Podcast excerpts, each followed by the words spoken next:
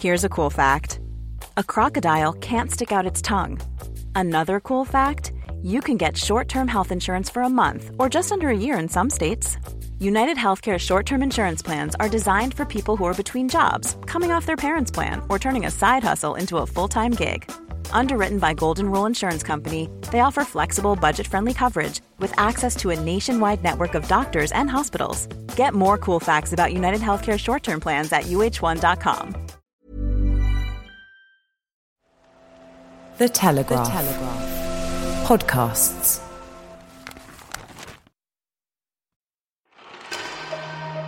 As MPs are warned, up to 500,000 Britons are suffering longer-term effects of coronavirus. We're looking into the symptoms that some sufferers just can't shed. This is Coronavirus, the latest from The Telegraph. I'm Theodora Louloudis. Day 146. Ongoing symptoms at the moment, chest pain and brain fog. Really wondering what's going on with my organs and also, well, my brain. That's Catherine. She's one of hundreds of thousands of Britons reporting prolonged and sometimes debilitating symptoms following infection with suspected or confirmed COVID-19. Almost 5 months after first falling ill with the virus, she's awaiting blood test results and is seeing a cardiologist. And she's not alone. On Wednesday, a group of previously fit people told MPs in the all-parliamentary group on coronavirus how their lives had been turned upside down by so-called long COVID. They warned some doctors are dismissing many of the symptoms as being in their heads or misdiagnosing them as ME or anxiety.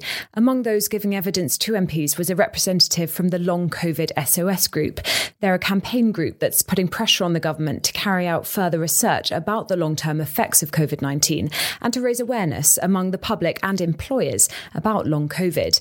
To give you a flavour of what it's like living with the unpredictable symptoms months after initially falling ill, I asked some of their members to share their experiences.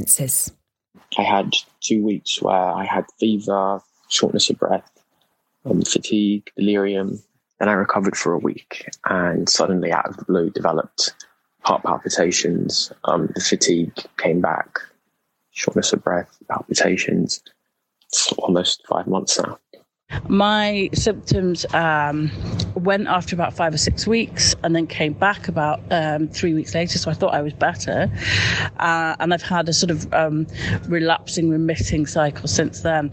I get very, very weak muscles, quite sore, feel very, very fatigued, very tired. I quite often feel nauseous, dizzy. I can sometimes have a headache with it. I also get a sort of strange taste in my mouth. The thing about this is that, of course, it's gone on for more than 4 months, during which I would say I have felt reasonable for 50% of the time, terrible for 30% of the time, and something in between for the other 20%. But I can't get my life back. To discuss why it might be that getting one's life back after suffering from coronavirus is proving much harder for some than others, I gave Professor Tim Spector a call. He's Professor of Genetic Epidemiology at King's College London, and he leads the team behind the COVID Symptom Study app, an app that many of you might have on your mobile phones. It's been downloaded by over 4 million Britons, and it asks users to report symptoms that could be associated with COVID-19 in order to track how the virus is spreading. I started by asking him what data the app had gathered about how many people are reporting longer-term effects of coronavirus. It's unique because it's the only survey that looks at people over time by getting people to log every day whether they're sick or not. So this is how we found out that fairly early on in the pandemic that there were a lot of people that weren't getting better just after a week, as we'd been taught to believe that this was some kind of flu. And so we quickly worked out there were around 12% of people that had a duration over a month and they just weren't getting better. And we've kept looking at this group of people and it goes up. People do get better between 1 month and 3 months, but we're still seeing a significant number of people who have problems 3 months later. That 12% figure gathered by your app is the reason that MPs were told that up to 500,000 people in the UK could be suffering from these longer term effects. Do we know if those people are suffering from the disease itself or if they're suffering from knock-on effects after they've suffered from the disease? I think it's very hard to separate those two out, because the disease itself can manifest in, you know, over 20 different symptoms, as we show on the app. So, and they're all in a way a reaction to the virus rather than the virus itself. And so the fact that some people have a slow reaction to the virus, other people have a very rapid response, I think it's all part and parcel of the same.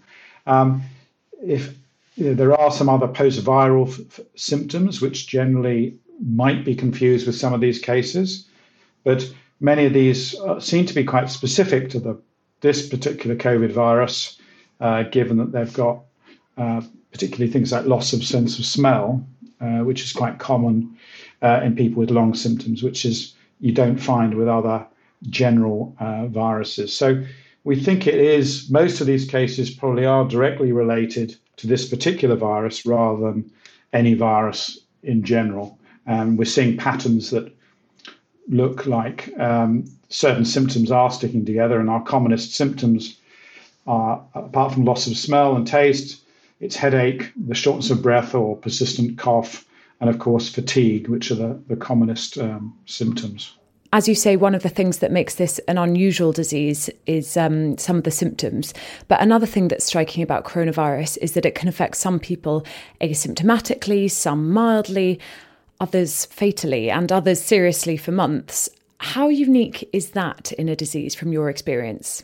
In my experience, this is a totally unique disease. I mean, I was trained as a rheumatologist, and we do see some strange autoimmune diseases that can manifest in different ways, but not with so many symptoms over such a short time. And it's looking from our data that we're seeing subgroups of disease. So we've isolated from looking at all the data together, at least 6 different groups of these diseases that look like they behave in different ways. So some people developing antibodies, other people having this T-cell response, some people clearing the virus rapidly, others it lingering on, and where it lingers on, whether it's in the chest and giving you chest problems, it can be in the gut, producing diarrhea and other eating problems, or it can be in the nervous system, causing double vision, vertigo, or loss of smell. So it's unlike any chronic disease I've seen, and perhaps people have likened it to a cross between something called lupus, which is an autoimmune disease, and other infectious diseases such as dengue fever, which can relapse in this way as well. But it's really showing us a variety of responses to the identical virus in ways we couldn't possibly have imagined. Do you think that enough research is being done on those unique, sometimes long-term effects on the body? I think we know very little about it, but we have to realise this disease is only 4 months old, and every other complex disease we've had over 100 years to look at them. But I think this is going to be an increasing problem for the health service, and we do urgently need to set up specialists who can look at the wide range of symptoms and put them together, because you can't just send people to 10 different specialists depending on what their predominant symptoms are. So we need to get clinicians with real expertise in these areas and start also looking at some early treatments. And people on the app, if they join up, are being enrolled into trials, for example, steroid nasal sprays and other tests of antibiotics to see if this can make people reduce the duration of symptoms and stop them going into this long-term cycle. For those that do go into that long-term cycle, do we know why? Is there a possibility that they are genetically more predisposed to suffering from coronavirus more severely? I think that's certainly a possibility, and that's something we are going to be looking at shortly by contacting people on the app who are still logging and offering them genetic tests, as well as looking at their immune systems to see if perhaps their bodies are overreacting but not able to get rid of the virus which is still inside them. And so they might be having, in fact, more antibodies than people who might get rid of the virus rapidly. So we think there are these huge differences between people, and also their gut microbes may be different as well.